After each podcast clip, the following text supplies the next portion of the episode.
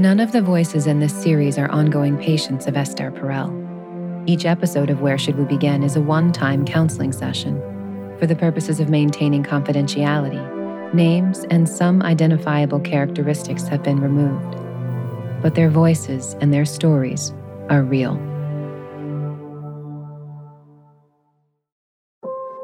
Support for Where Should We Begin comes from Solaray Supplements. Let's talk perimenopause. It shouldn't be a taboo topic. It is a unique time, though, and Solaray can help you find comfort while you navigate your now with their new doctor formulated Her Life Stages Perimenopause Solution. It offers support for a healthy cycle, hot flashes and night sweats, plus mood and sleep. Own the stage. Visit solaray.com slash Esther and use code STAGES20 to save 20% on this and any Stages formula. These statements have not been evaluated by the FDA. This product is not intended to diagnose, treat, cure, or prevent any disease.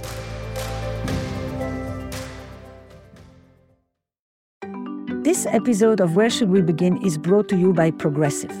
Most of you aren't just listening right now. You're driving, cleaning, even exercising. But what if you could be saving money by switching to Progressive? Drivers who save by switching save nearly $750 on average, and auto customers qualify for an average of seven discounts. Multitask right now. Get your quote today at progressive.com. Progressive Casualty Insurance Company and Affiliates. National average 12 month savings of $744 by new customers surveyed who saved with Progressive between June 2022 and May 2023. Potential savings will vary. Discounts not available in all states and situations.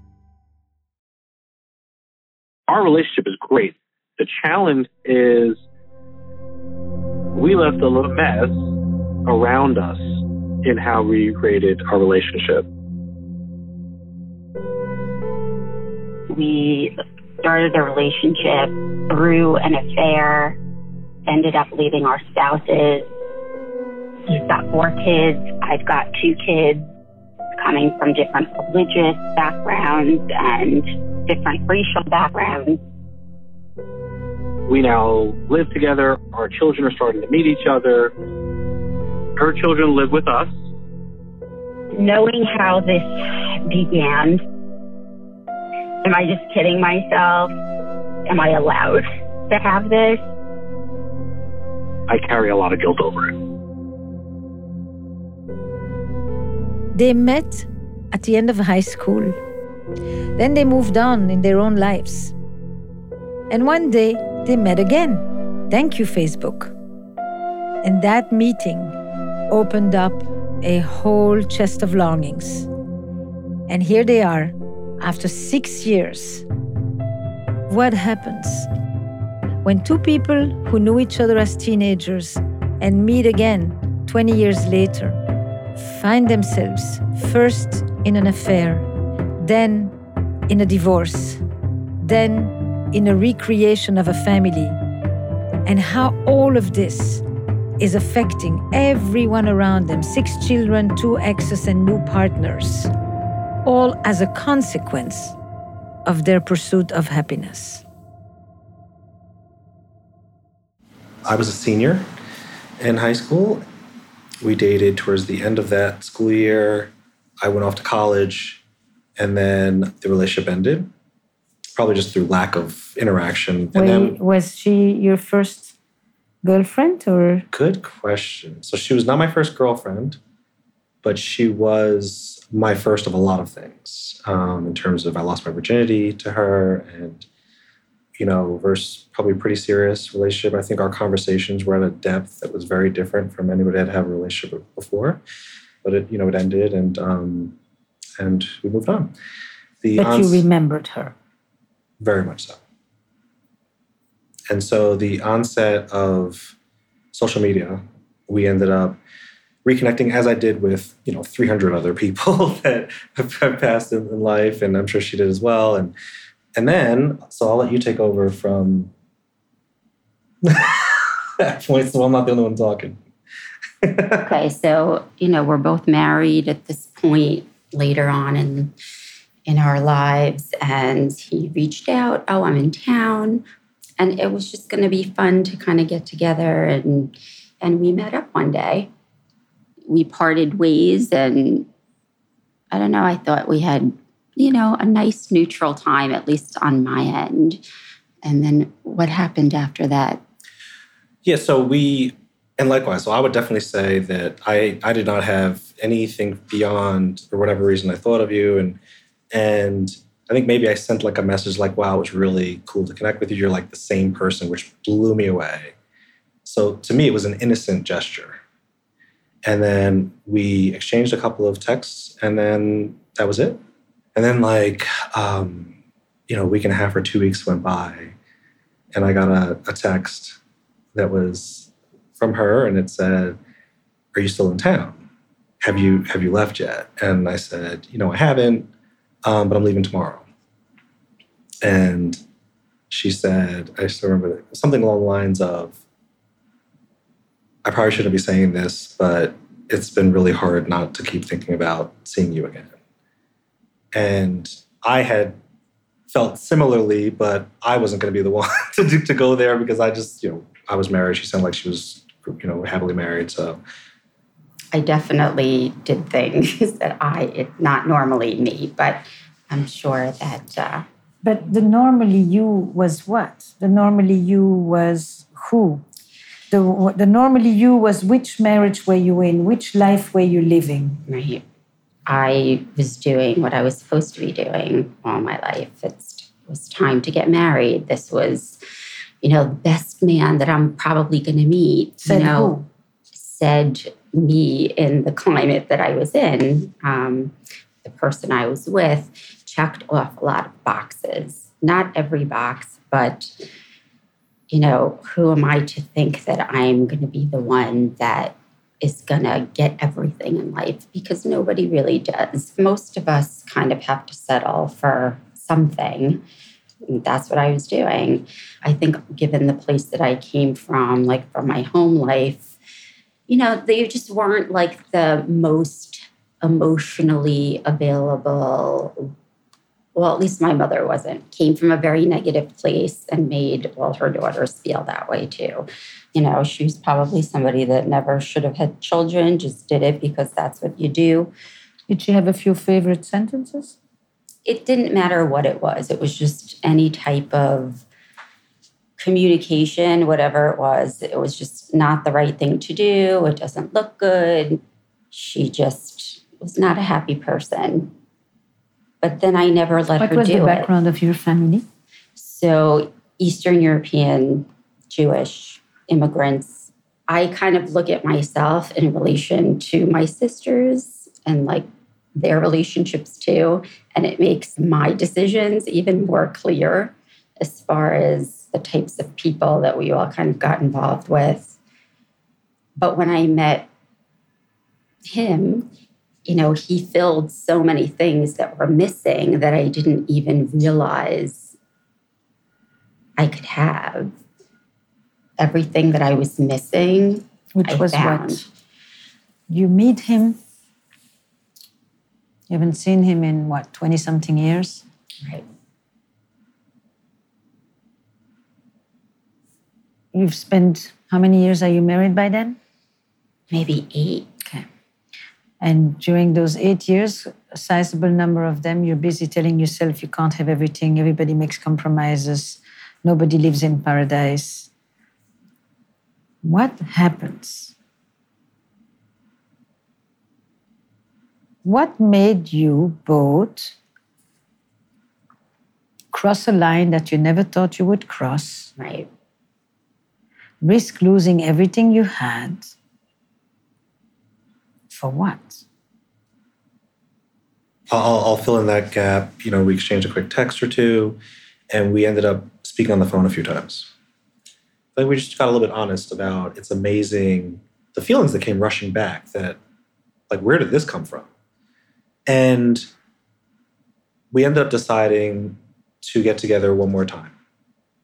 Just the decision to do that, which was still relatively innocent, crossing the line for sure, but definitely not like, hey, we're going to get together and rent a hotel room or something like that.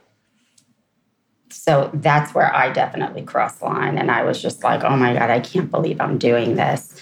But basically, it was because he was very kind. He really just like saw me for me, and he always really had. He made me feel great. He made me feel special. It made me want more because I didn't have all of that. Does that make sense? Can I go a little step further? Sure. I don't think that the crossing of the line is getting the hotel room. A crossing of the line is when you give yourself the permission Right. to think beyond where you've allowed yourself to go. I, I agree with that.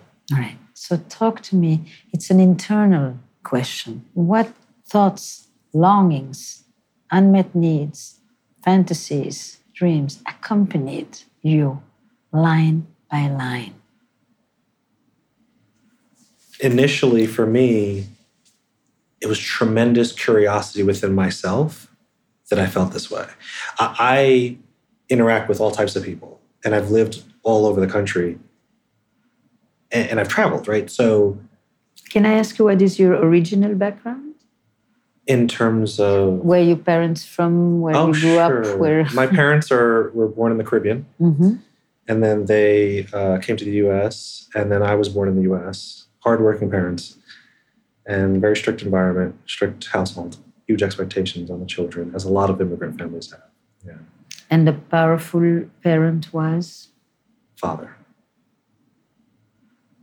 amazingly so, right? So they were two very very different people. Um, mother was incredibly passive, and father was incredibly dominant. In a loving way, but it was tough at times. Religion? uh, Christian, um, Catholic growing up, and then I deviated post college and really went really headstrong into Christianity. I became born again, and don't regret it. I mean, I think I learned a lot about myself. I learned a lot about life and perspectives. Um, but I think that also is part of the foundation for where I found myself when she and I connected because I think that I was dissatisfied with the with my marriage, but I also felt like this is my marriage for life. This is what I made my vow towards. Got children. I mean, yes, the thought crossed my mind, but I never was like moving in the direction of divorce or, or something like that. Um, I think that what was missing in that relationship, the warmth, the affection, and over time, it created a huge void in my life It really just turned into a relationship that was not very fulfilling at all for me. So I was going through the motions. It was very, I like to say it was the corporation of, of the family as opposed to, you know, like a, a strong emotional bond. And so what I was incredibly curious about when we reconnected was why I felt the way I did. And so I wanted my motivation in, hey, let's get together again was I was probably with that backdrop, I was more hopeful that I was going to see chinks in the armor of what I thought I saw. Another interaction, you're just like, okay, it's more what I thought, what I've expected about life is that nothing's perfect and nothing's a, an amazing, perfect fit. So I go back and just be satisfied that I've probably done better than most or something like that. And I think that in the pursuit of looking for flaws in what I felt like was an amazing connection, I never found the flaws. And it got me to a place where I was like, this is going to be really hard to look away from. And it proved to be impossible for me. Was this your first victory of desire over duty? You know, I would say, by and large, I'm definitely somebody who always tried to do what was expected of me. Mm-hmm. Absolutely. We have that in common. the sad thing about that is you you know you buy the tale right the tale is you know you work really hard you get good grades you get a good job you live happily ever after white picket fence the american dream and then i did work really hard and i did get good grades and i, and I did get a pretty good job and and went to a great school and and then you you wake up and it's 15 20 years later and you're like i'm not happy I don't feel fulfilled. There's tons of gaps and voids, and I'm staring at Netflix on my iPad because I don't want to talk to my spouse. I feel trapped. I definitely came to a place in my life where I was like, sacrificing what I desired for what I thought was expected of me or what I should do or what will give me a great outcome and ultimately make me feel very fulfilled left me very empty handed. What's the background of your wife, your ex wife? African American. How much did this relationship resemble the one you had with your father? Mm. Definitely somebody who was very controlling, as was my father. Very much thinks that what they think is is the right way, and there's very little deviation from that. And I think that's what I married into, for sure. And it was again helped force me to feel really trapped in the relationship. So when you are in the midst of this discovery that there is another life out there, and you know that this is forbidden, having an affair is forbidden, divorce is taboo, sex outside of marriage is a sin, and you want to be a good Christian. It's a very tense scenario. That must have been a huge conflict. Very much so. I worked for 30 years. I'm about to throw away. That's what I'm asking you. What was the pull that felt like if I don't do this, I'm going to die inside. I think it was the reality that I was not happy. I keep probing in the same direction. I understand that you felt not happy. But that doesn't tell us what allowed you to feel that your unhappiness could become the drive for your next decision. It's one thing to know we're not happy, but there are plenty of people all over the world that live with that. They do not feel that they have a right to do something about their unhappiness. That's the question. The question is not, did you feel unhappy and what made you unhappy? The question is, what was it inside of you that made becoming happy an acceptable goal for which you were going to take apart and dismantle an entire life that you had built? It's putting the self ahead of the relationships.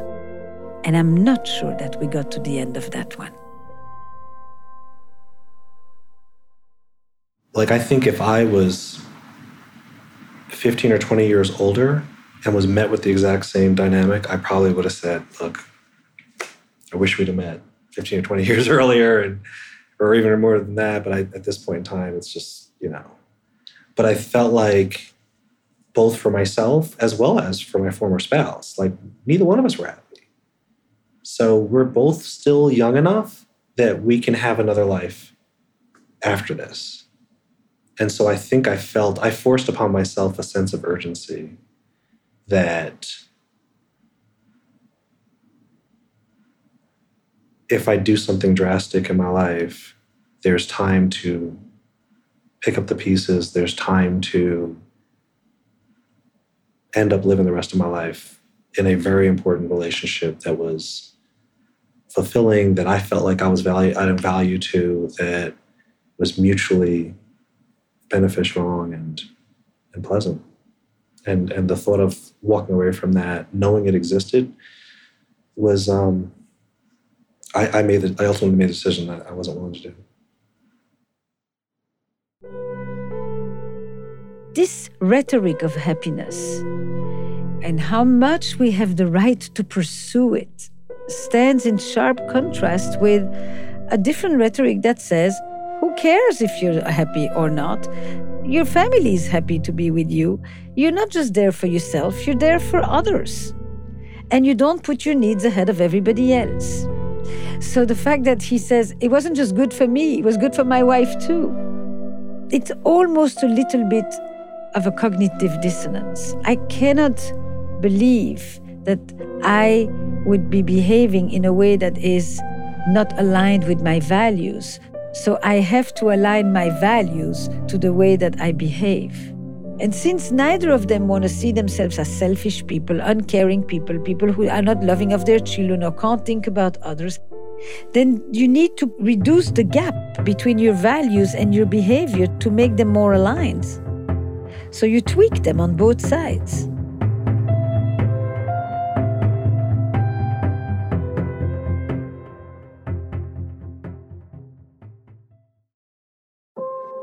Support for Where Should We Begin comes from Solaray Supplements. Dealing with invisible discomfort, confusing health issues, wondering, is it just me? Let's talk menstruation, perimenopause, menopause, and postmenopause. And let's talk about them proudly. They're the normal life phases we move through as women. And Solaray delivers support every step of the way with Her Life Stages. This first of its kind comprehensive new supplement line made for women by women offers doctor formulated solutions at each stage, along with libido support across phases. Find the product for your stage and find one complete, easy to take solution you can count on for your most common concerns. The supplements feature clinically studied ingredients and no soy or hormones. Now is the time to exceed your goals, defy expectations, be an unapologetically powerful woman. Own the stage. Visit solaray.com slash Esther and use code HERLIFE20 to save 20% on any stages formula. These statements have not been evaluated by the FDA. This product is not intended to diagnose, treat, cure, or prevent any disease.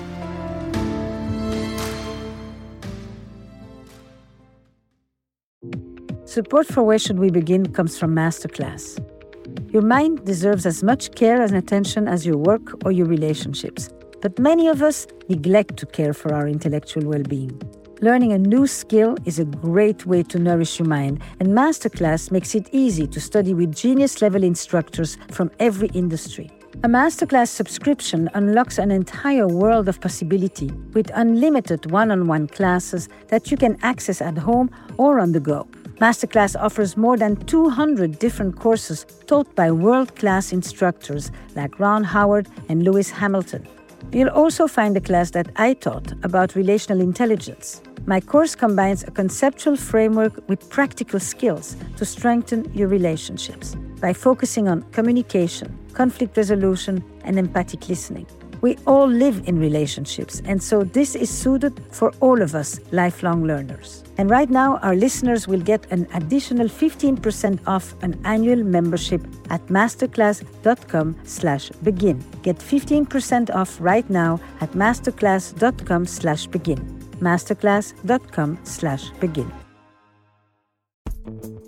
Vacations can be tricky. You already know how to book flights and hotels, but now the only thing you're missing is, you know, the actual travel experience. Because is it really a vacation if you're just sitting around like you would at home? You need a tool to get the most out of your time away. That's where Viator steps in. You can book guided tours, activities, excursions, and more in one place to make your trip truly unforgettable. Viator has over 300,000 travel experiences to choose from. Everything from simple tours to extreme adventures and all the niche, interesting stuff in between. So you can plan something that everyone you're traveling with will enjoy. Real traveler reviews give the inside scoop from people who already been on the experiences you're considering, so you can plan with confidence. Free cancellation helps you plan for the unexpected and 24 7 customer support means you can travel worry free. Download the Viator app now and use code Viator10 for 10% off your first booking in the app. Find travel experiences for you.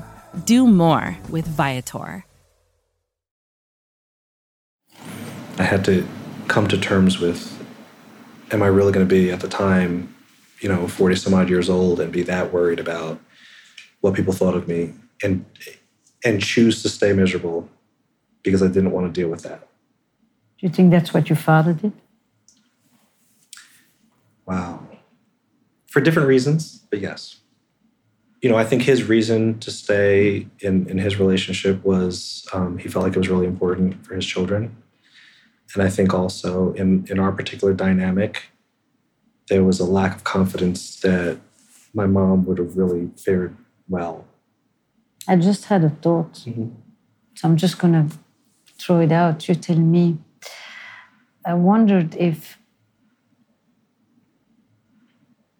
the real transgression is that at some point you had to make the decision that you were going to do that which your father was unable to do, and that you were going to do that which your mother was unable to do, meaning you were not going to be miserable. You broke with the negativity and the bitterness of your mother, and you broke apart from the resignation and the straitjacketing. The father didn't just control the kids, he controlled himself too. Absolutely. And those were the legacies that had to be unlocked and that you had to give yourself permission to, not just each other. That's interesting.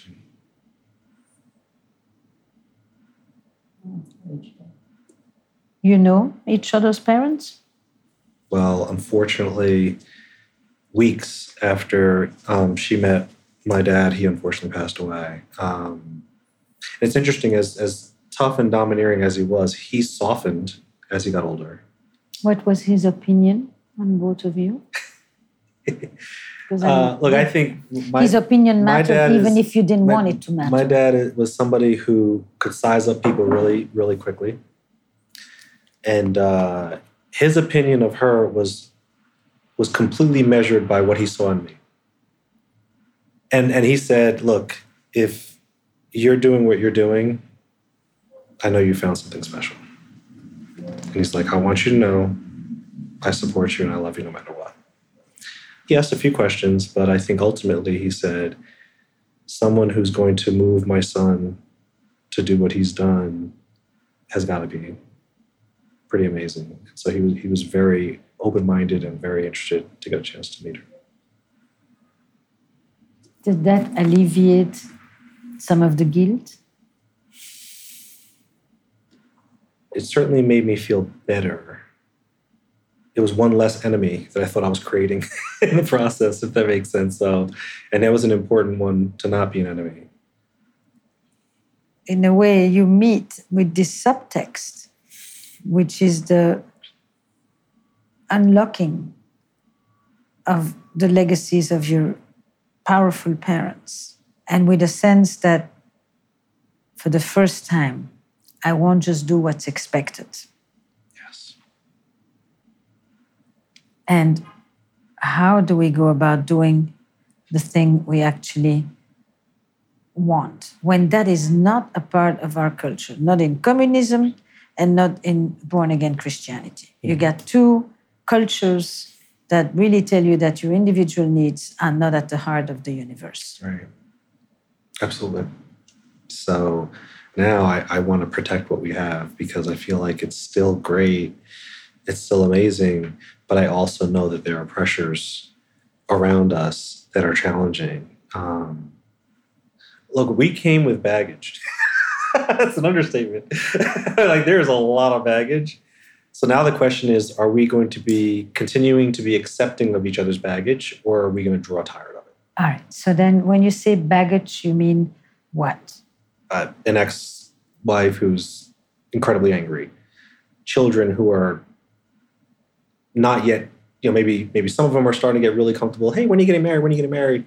And the other ones are like one one is neutral just like yeah whatever. And the other one's like well i'm still not really comfortable. Do i have to go there? Do i have to do this? And and it's just not really and it's, it's not, been three years right.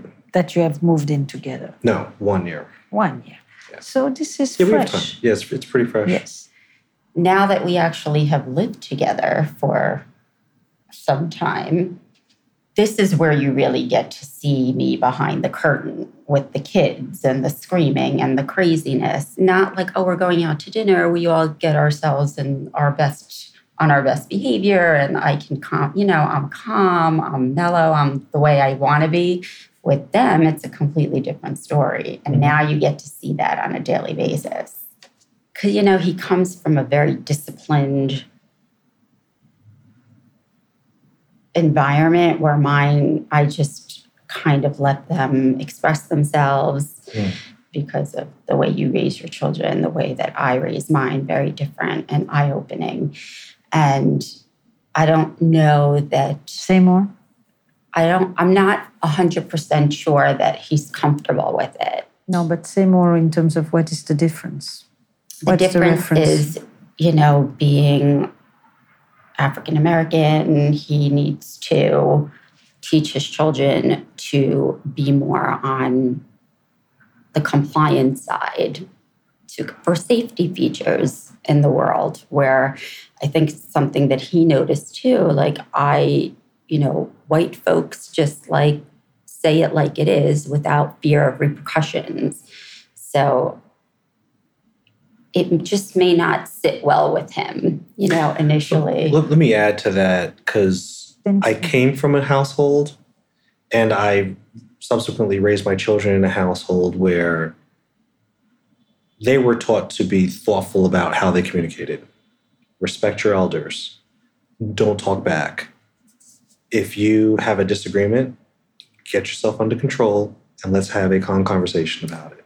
Because Because now this is the part that I didn't even realize. you thought Until watching- Haitian culture. until watching her dynamic and watching the way the children express themselves, I started to realize that if I felt like if if my kids grew up speaking like this, what would happen when they walked outside the house? That's right. So like they could they get in trouble in school all day. They'd be in trouble with the police. Like I I, I, I had I had a fear, of course, and, and I and then it hit me. I was like, wow, like you don't have that fear.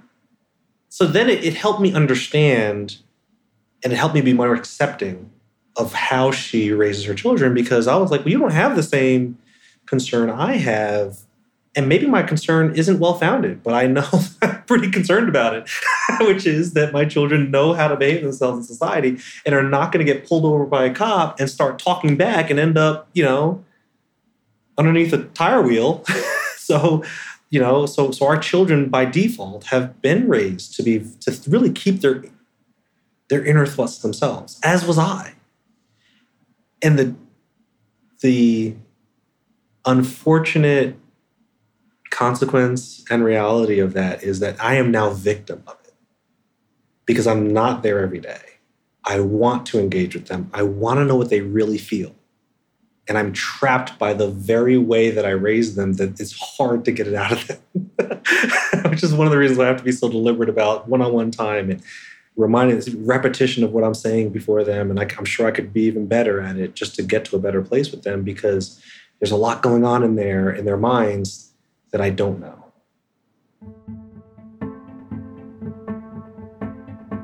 there may be a lot going on in the minds of his children, but there is also a lot going on in his heart, especially when he laughs while he's telling something that is anything but to be laughed at. And it is a very valid concern. It is not just his concern, it is rooted in the society. And it is one of the initial ways that they experience their interracial couple. What may start as a conversation about the differences of their child rearing practices is actually a conversation about the different experience of being black or white in America and how that directly affects the way one raises one's children, one's sense of danger, of risk, and of protection.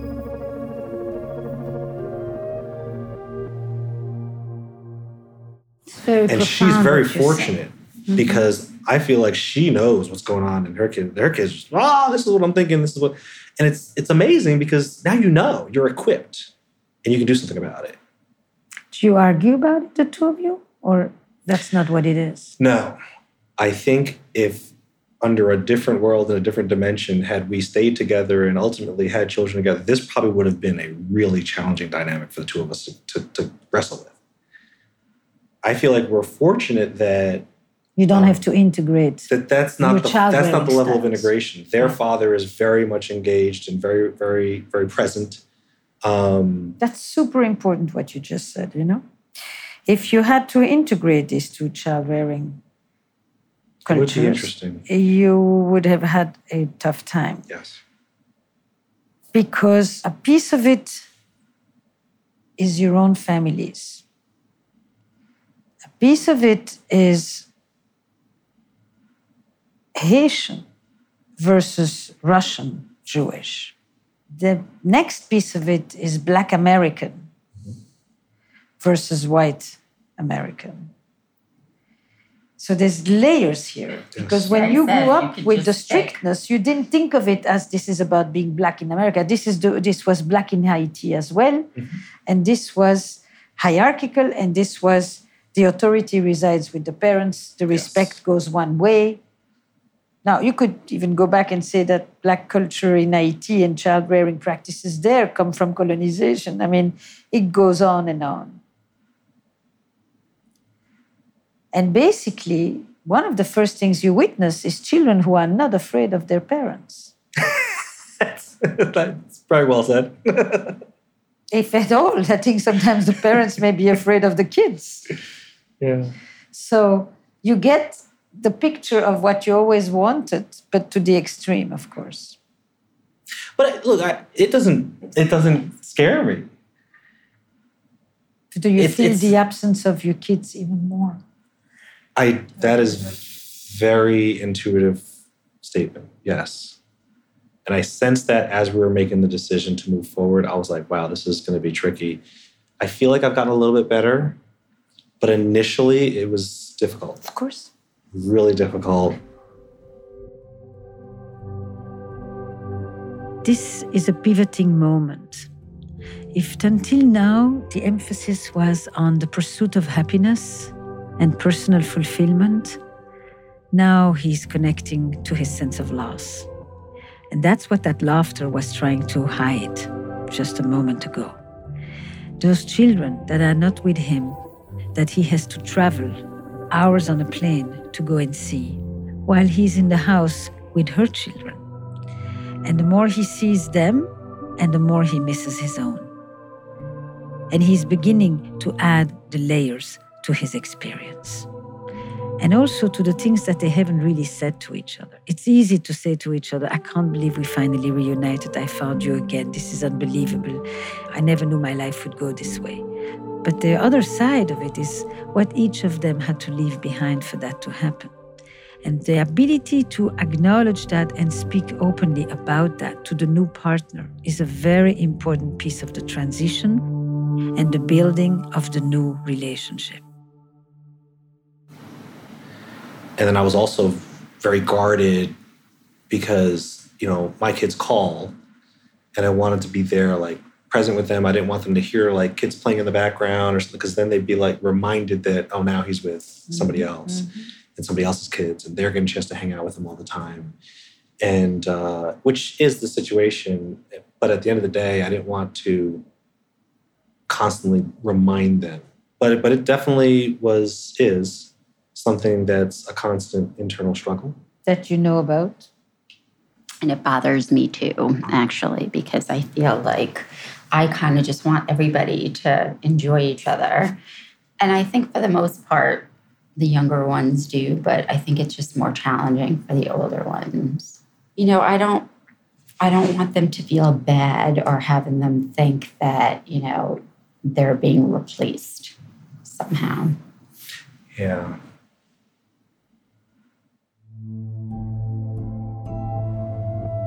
When she mentions that she doesn't want the older children to feel replaced, it seems to me that there is more to do by actually acknowledging the feeling, validating it, rather than, I don't want you to feel this way.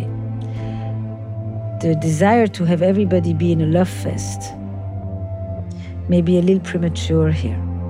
There needs to be a certain tolerance for all the negative emotions and all the residue emotions or the tangential feelings that all the other people are having in reaction to them. And now we're entering into the heart of the matter. So let me give you a scenario. I'm not going to sugarcoat it for you, but I want to give you a scenario that is a little bit more of a long term perspective. Right? In the immediate, you will try as much as you can to have deliberate relationships with each child as best you can. That means the calls, but not just the check in calls. Mm-hmm. That means finding something that you share together with them. Right. That means taking trips alone with each of them. Mm. You know, don't try to imitate the daily presence that isn't. Yeah. Take advantage of the fact that you don't have to do the daily. Did you do your homework? Somebody else already asked this. So then talk about important things. But I also have sat here with people who tell me there was a period of a five, six, seven something years where I saw my father less. And then after this, I actually went back and I wanted to live closer to him. And I moved near in the town where he is. And so it, this period now is going to become part of a longer story. But there isn't yet the connection between what is now and how this will unfold. Right. The younger two are like, I'm over it. You know, this is not over it, but there's like, you know, it's a non-issue. You know, this is cool. I get along with them. The older two, they're just less expressive about how they really feel about it. Or I get, you know, random communication from from my ex who gives me her own version of of how the kids are dealing with it. Meaning. Uh, meaning, you know, she always paints it in the worst possible light ever. Of such as. Such as you know, our oldest daughter is is really upset about this. It's causing her problems. She's not sleeping well because of the decisions you've made. You know, I hope you realize that. I'm sure it's obvious to you as well. You know, it's, it's definitely not a very kind communication. And how deep does this reach you? My kids are, incre- you know, they're they're incredibly important to me. Um, so That's if you want I to asked. reach, well, if you're saying if you want to reach me, that the way you reach me is through the kids and, and what's going on in their life. So it hurts, but I don't blame her, right? I have to I have to look inward. What can I do about that now? Because I've got to take this thing forward. And where does that put you when you find him in that very place? I mean, if I think that is the biggest piece of the baggage we were talking about because she has a very distinct personality and I don't see any good coming out of it in the way that she I feel she manipulates the children against him and creates like a big rift to express her anger at what has happened. How do the that- children react? Does it work? Ah, absolutely. It does work. I, I think, and this has been expressed by my oldest, uh, which is the concern that if I'm having fun with the dad's new girlfriend, searching for the right word, but basically it's an affront to their mom. Slap in the face. It's a slap in the face. Yeah. We were actually watching something together that was talking about the dynamics of family relationships after a divorce. And she said, I can relate to that. Like she just spoke up. You know, it's awkward. I think it's getting better, but I can't help but feel like if I if I'm if I like her, then I'm being I'm doing something that mom would Disloyal to mom. It would be, be disloyal to, to my mom. And I said, one, I tried to say I, I can understand that. I think that we all have to get to have, we'll come to a place where we recognize that life has to go on Mhm. and that your mom may not initially like it, but she's going to want you to be happy. And we have to move forward. Um, that's And kind how of did that's she receive that? lines. And I think she nodded her head and she, she said, Okay, I hear what you're saying. I don't have things to add to what you're doing. The, the, the main thing is you validate what they're going through, you give them perspective, and you don't try to rush them through it. Yeah. Then it takes a few years, not a few months. You basically have to be able to separate the husband from the father. Yeah. We ended our marriage. We reorganized our family. And I am even more of a present father. Not in the amount of hours, in the daily time. No, no, that, that is over.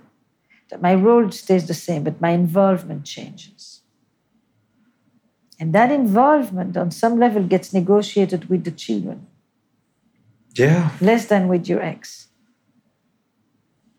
I 100% agree with that. So it hurts when she says it.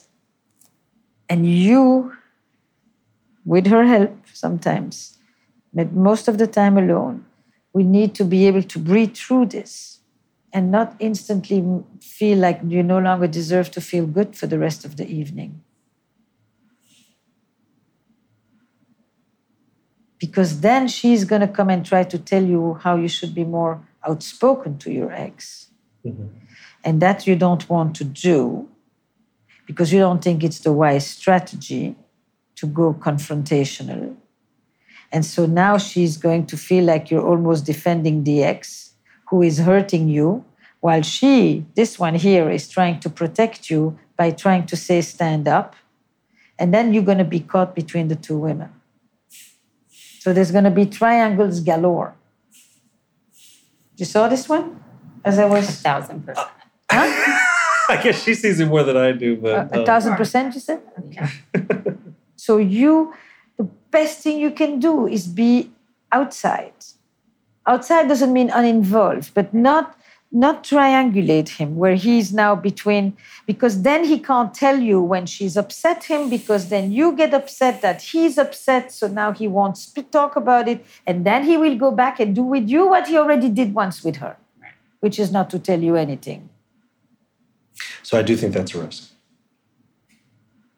that's a risk eh, factor absolutely bing you know there's two dynamics that is what happens there's it's two dynamics there's what big. she just said but then there's also the dynamic of, you know, when I talk about the influence of my ex, it puts me in a bad mood.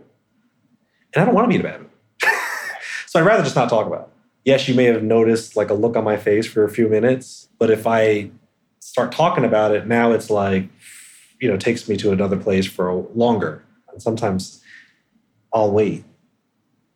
Like something's going on, something's festering, and I may not mention it for like a week because then I feel like I'm I'm separated from it enough that I can share it with you. Does that make sense? Mm-hmm. It works for him, so keep doing it, I guess. Well, how do you feel when I if you sense that I'm not telling you? I mean, I think that I know when you're in a bad mood. I always kind of know where it's kind of coming from.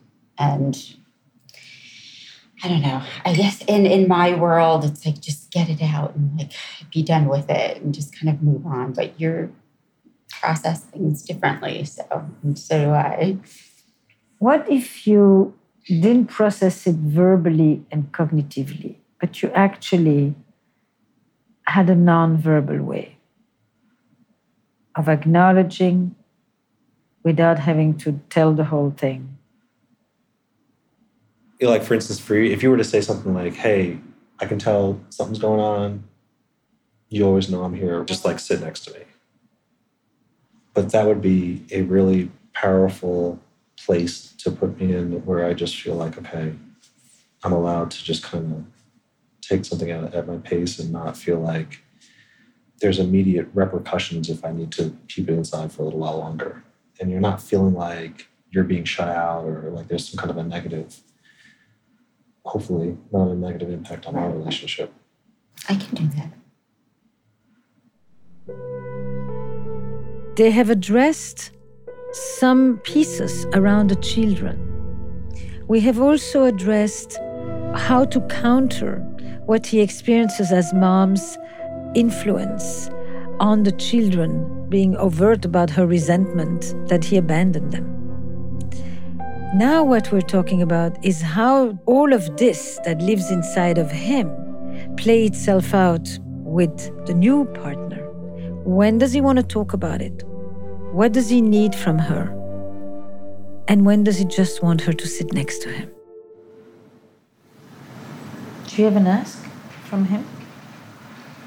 You know what? He gave me permission to like vomit up my feelings very early on. And I don't think I've ever stopped. so, yeah, very good thing because I was never able to do that before in uh, my other relationships or in my home. So, and he seems to be okay with it. I hope you are. Mm-hmm. Are you less you less in that kind of um, web with your ex?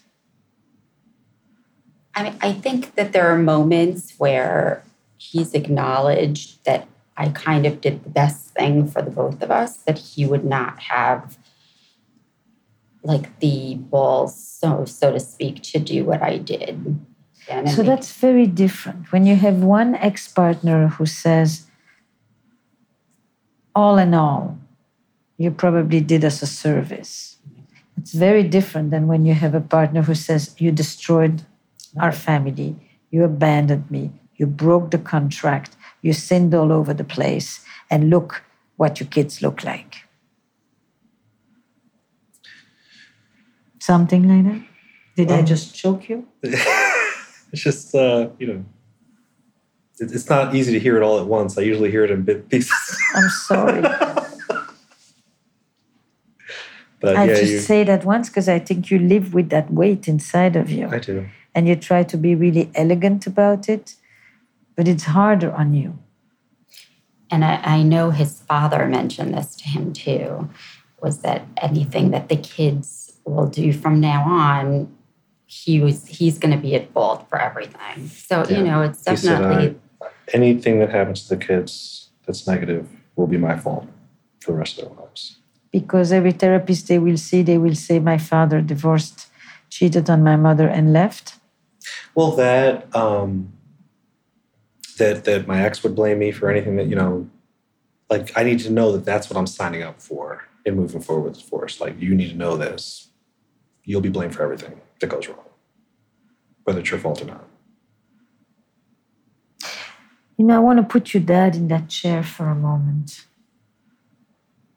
Because I've had this sense throughout this whole conversation that he's been a very important, very important figure, both for you as a kid, for you in the transition, for the person who gave you the blessing actually to go and do this. And I don't know how often you talk to him. But maybe you can just send him a note. What would you want to say to him?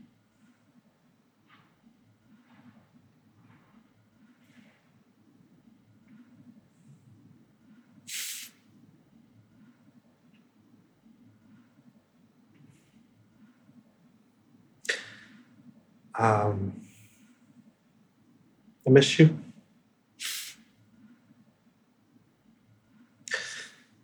A lot of stuff that went on this year that I wish I could have talked to you about.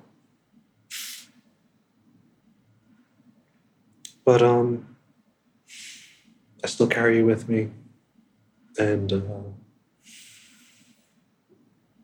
I feel a sense that I, I know what you would have said if I did if I did ask you if I did open up, and um, Really appreciative of the legacy you left. But um, there've definitely been some tough situations already that I'm like, man, where are you, Daddy? I need you. I don't know what to do. So you're missed, but your legacy is felt. and It'll be here for a long time.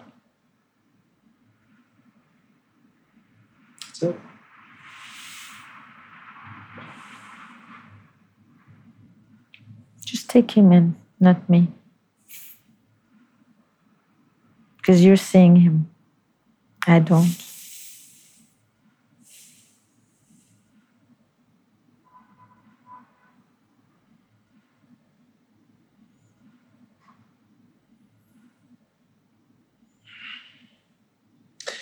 He was a good man. It's interesting. I listen to you and I think a love story is between two people. A marriage engages an entire community of Mhm. people. The making of a marriage affects a whole group of people, but the dissolution of a marriage affects an entire group of people.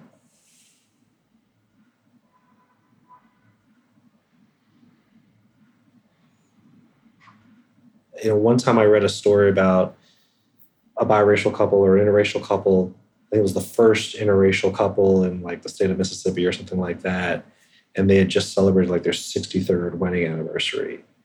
And they talked about what they endured in those early years as they were getting married, as they were announcing their marriage and fighting for the right to get married. And one of the things they said in that article was that when you have something that's worth fighting through all of that opposition for, you know you have something special. And that stuck with me when I read that. That's very important.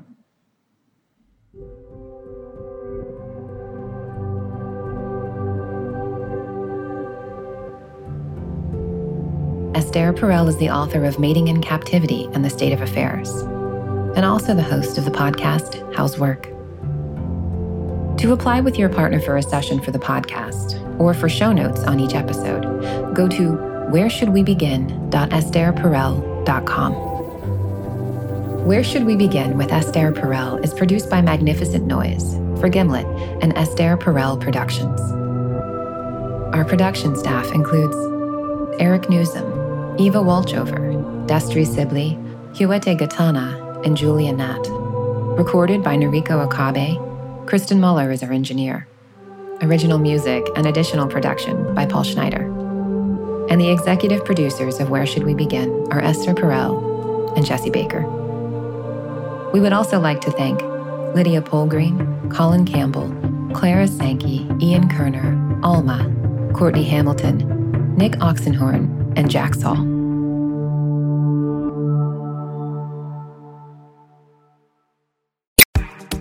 Claude 3 from Anthropic is your one stop shop for enterprise AI. With models at every point of the price performance curve, you no longer have to make trade offs between intelligence, speed, and cost. Claude 3 Opus sets new industry benchmarks for intelligence. Sonnet strikes the perfect balance between skill and speed.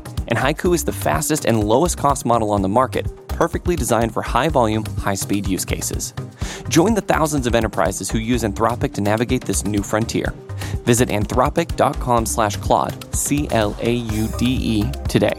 Jumpstart your genius with Claude 3 by Anthropic.